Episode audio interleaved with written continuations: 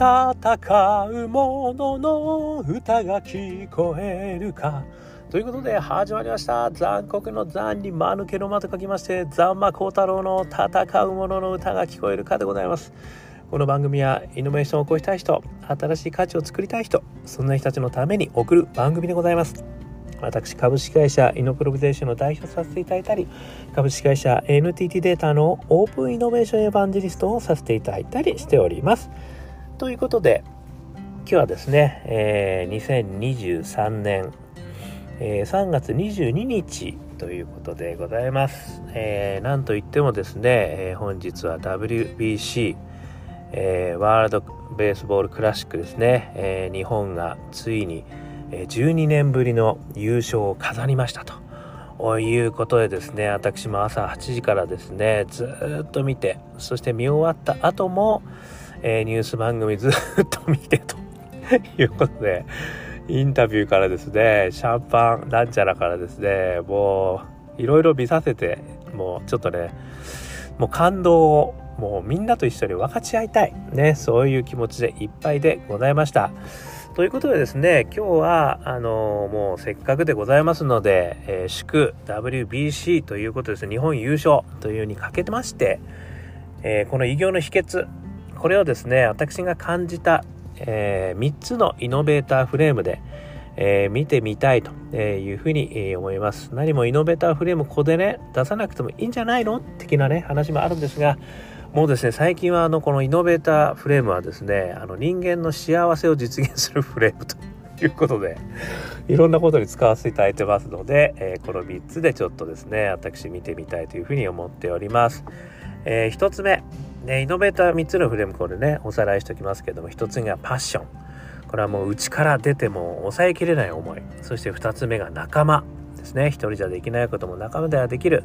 そして3つ目が大義ですね、これは自分だけのためじゃなくていろんな人たちの幸せも考えてやるっていうこと、この3つはですねイノベーターの中には必ずある。そして成功したイノベーターの皆様はこの3つがですねやっぱり非常に素晴らしい形でやられてるっていうことが私は感じてるということで、この3つのフレームで見るとですね、このイノベーションの内容ですとかイノベーターの内容、こういったところがですね透けて見えてくるねということなので、今回は WBC 日本チームに関してですねこの3つのフレームで見てみたいと思っています。1つ目パッション、今回ですねこのパッション、皆さんなやばいねというメッセージが今やばいですね、今ボックスなんであと5分で終わろうと思いますけども、一つ目はですね大谷さんですよね。やっぱり何といっても大谷さんのピッチングの時のあれは準決勝でしたかね、もう声を出してた投球、よくピアニストがね声出しながらってそれやってるような、そんなのもちょっと私はとっとしながら、もう大谷さん思わず声が出てしまう気迫、そしてね最後ツーベース打った時の怖いカモンですよね。このやっぱり大谷さんの気迫パッションがですね本当にたくさんの人たちを動かしたというふうに私はやっぱりね、皆さんもあったんだけど、でも特にやっぱりそれがね非常に思いましたね。やっぱり大谷さんもそういう意味ではすごいプレッシャーあったと思うんですよね。 MVP にも行ってメジャーリーグ見て大成功してる中でみんなが期待して、そして先に立つピッチングするですよね。これほどもうプレッシャーはないと思うんですけど、もうそんなこと全く跳ね返す気迫、これがですねやっぱりみんなを動かした。このやっぱ大谷さんの気迫っていうのがですね今回一つまずは特筆すべきことかなっていうふうに思いました。それから2つ目仲間、これはですね栗山さんですね、栗山監督の信じる力ですね、これ仲間を信じる力ですね。これ特にね、みんなを信じているんですけども、村上さんね、村上さんが最初4番バッターですごい不振だった、でもそれをずっと使い続けてた、そして最後にね復活して、そして最後にホームランまで打って、それが決め手となるみたいな、こんなドラマチックなことありますかっていうですね、本当に涙なしでは語れないことなんですけど、これやっぱり栗山さんの信じる力、これがですねやっぱり何よりも私すごく大事なんだろうなって、やっぱりこう仲間という意味で見るとね、やっぱりこう仲間を信じることによって仲間の力が 120% 出てくる。っていうことがね、やっぱり本当この栗山さんすげえなっていうふうに思った。これ2つ目。そして3つ目ですね、大義。これはですね、栗山さんも大谷さんも言ってたんですけど、私は一言で言うと、国を超えた野球の素晴らしさを伝えたいということに尽きるなと思ったんですよね。これ栗山さんインタビューの時に本当野球ってすげえなと思ったと。WBC の中でメジャーリーガーの人もみんなね、もう真剣になってやる、もうそれ自体に俺は感動したと、それをみんなに見てもらいたい、本当に思ったっていうふうにね言ってたんで。そして大谷さんもね、これ最後のインタビューの時にアジアのね国々の名前を出して、そう自分たちだけじゃないんだと、そういったところも一緒にねこの野球の素晴らしさっていうことをもっと今回知っていただくことができたんじゃないかと。だからもっとね、いろんなところで野球の素晴らしさを知ってもらいたいね、そういうふうにつながったら嬉しいみたいなことをですね、これ正確じゃないんですけどもいうようなことをね私は感じましたということで、大義はね、お二人とも国を超えた野球の素晴らしさを伝えたい。国を超えてるってことがやっぱりね大きな大義なんですよね。つまり自分の国がね、勝とうと思ってやってたんだけど、でもその国が勝つか負けるかもそうなんだけども、とにかく野球で世界の人たち、そういった人たちに素晴らしさを知っていただき、そしてみんなが一つになってそういう野球というのを楽しむ、そういったことがどれだけ素晴らしいかということをですねみんなに知ってもらう、こういうことをね私は大義として感じましたということでね、このパッション、大谷さんの気迫、そして2つ目の仲間、栗山さんの信じる力、3つ目の大義、国を超えて野球の素晴らしさを伝えて、これがねやっぱり今回の WBC 日本にはですねやっぱり備わっていた。それがですねやっぱり優勝の、秘訣でありですね、やっぱりこの素晴らしい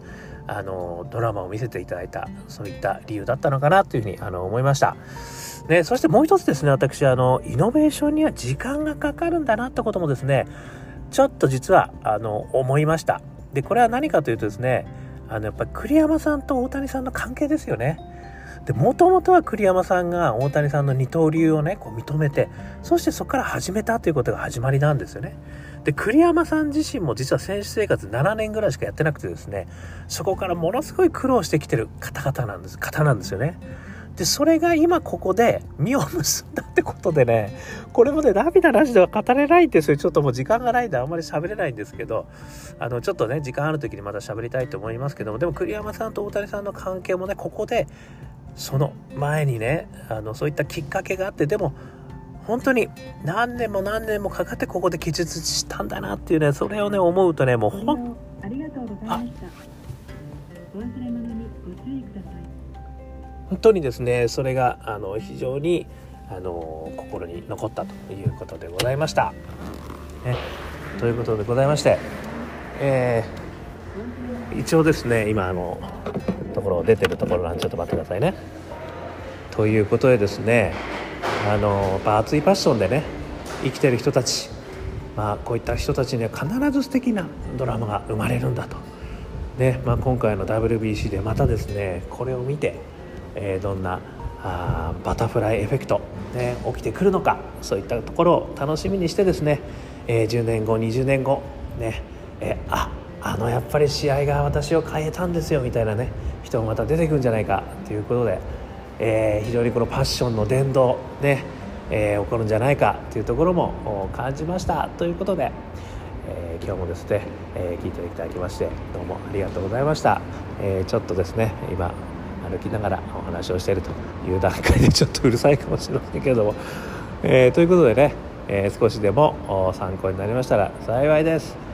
アンカー .fm 毎日話してますんで、よかったらですね登録してください、そして Facebook とかね SNS いろいろやっておりますので、よかったらこちらの方もコメントいただければ嬉しいです、そして、アカペラグループ香港ラッキーズ中年ワンダーランド今ですね、絶賛ストリーミングしておりますので、よかったらこちらの方もですね、聞いていただけると、嬉しいです。そしてアジャーニーオブラッキー、ニューアルバムですね、iTunes、モーラ、ダウンロードできますので、よかったらこちらも聞いてみてくださいませ、あとはですね一人からでもイノベーションできる、そんなことを書いた本オープンイノベーション21の秘密、こちらもですね絶賛電子書籍、リアルの書籍ありますので、よかったら見てみてください、こんなことを話している私でございますけれども、普段はですねイノベーションコンサルやってますんで、イノベーションにお悩みの方おりましたらお気軽にお声掛けくださいませね。いろんなセミナーですとかアドバイスですとか、いろいろですね、スタートアップの方、大企業の方やってますので、よかったら、お気軽にお問い合わせくださいませ。そして、起業家をね、目指す方、こういう方もですね、なかなかリスクがあって大変だとかですね、勇気が出ない、そんなことをですね、